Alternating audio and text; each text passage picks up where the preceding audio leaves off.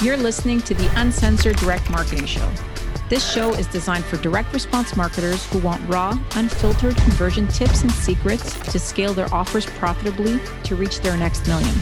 I'm Maria Sparagis. I'm the founder of Direct Paynet and your host. Now let's dive in. How can you save more money on your payment processing fees? Now, this is a question that I get almost every day. As the founder of Direct Paynet, I help thousands of merchants with their payment processing. And one major question that we get often is how can I save money on accepted credit card transactions? So, today I'm going to give you some quick tips on how to save more money so you can make more profit in your business. Saving money on your merchant processing fees is more than just calling your processor and trying to get, you know, some discounts and so forth. There are a couple of things that you can actually do on your end to save some money. So first of all, what you need to do is you need to collect as much information as possible on your customers. Now you're like, how does that you know lower my fees. Well the more information you send to your processor and to the customer's bank the more confident they will be in that transaction. And there are certain categories of businesses that actually get a discount for doing extra security steps. For example authenticating transactions with 3d secure which is like 2fa in the credit card world. Or if you send for example complete address for the billing address complete shipping address complete name phone number and so forth, there are certain merchant categories where you will get a slight discount for sending a lot of information. So if your business allows it to collect more information on your customers and you're pretty confident it's not going to affect your conversions on your checkout page, then what you want to do is send as much information as possible. So first, there's a there's a chance that you're going to save some money depending on the business category that you're in. There's also a side benefit to this, which is the more information you collect and you send over, the less likely that the customer will be able to charge back. So you kind of save a little bit of money on the dispute risk side. When the customer's bank sees a lot of information about a transaction and a customer calls in and says, you know, hey, I never bought this or is disputing, they're going to give them a bit of a harder time. So again, that is a twofold benefit there. You're going to save money on the front end by sending more information to the uh, customer's bank, and you will probably get a lot lot less disputes and a lot less chargebacks because you're able to secure that transaction with more information. Now, another thing that's really, really important and it's just wasteful is trying and retrying decline transactions. Now, there are two components in a transaction fee there is a percentage fee, and obviously, if a sale doesn't happen, let's say you're selling something for a hundred bucks and the transaction that gets declined, that transaction percentage does not get charged because there was no successful sale. But there are always transaction fees included. For example, Stripe charges 2.9% plus 30 cents a transaction. So if you keep retrying transactions that are bad or declined or not accurate credit card information, what's going to happen is you keep getting charged that 30 cents or that 20 cents or whatever your payment processor is charging. There are gateway fees in order to attempt transactions. So if you try a transaction 10 times, you're just paying that fee endlessly. So it is important to block, you know, decline transactions from reattempting too many times. Within your gateway or within Stripe or whoever you're working with, what happens is that there are measures that you can put in place to block a certain after a certain amount of attempts. So, for example, you could say after two attempts, we're blocking this card for 24, 48 hours, whatever the case is. You want to make these rules and put them into your gateway so you can avoid paying these 20 and 30 and, you know, different transaction fees that you're paying for absolutely nothing. Because if I try right now with my credit card and it gets declined,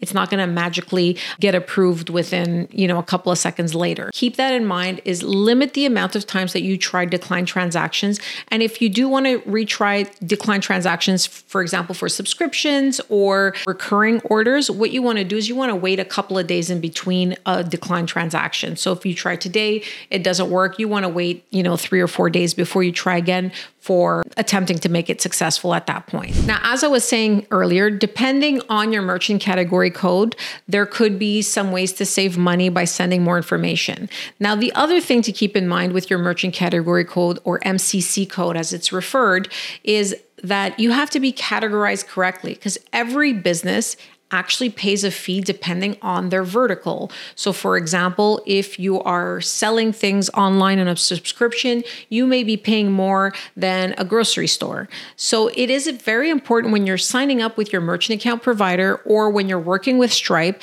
that you advise them what your business is. And if they miscategorize you, then it's important that you advise them that that's not the category of your business.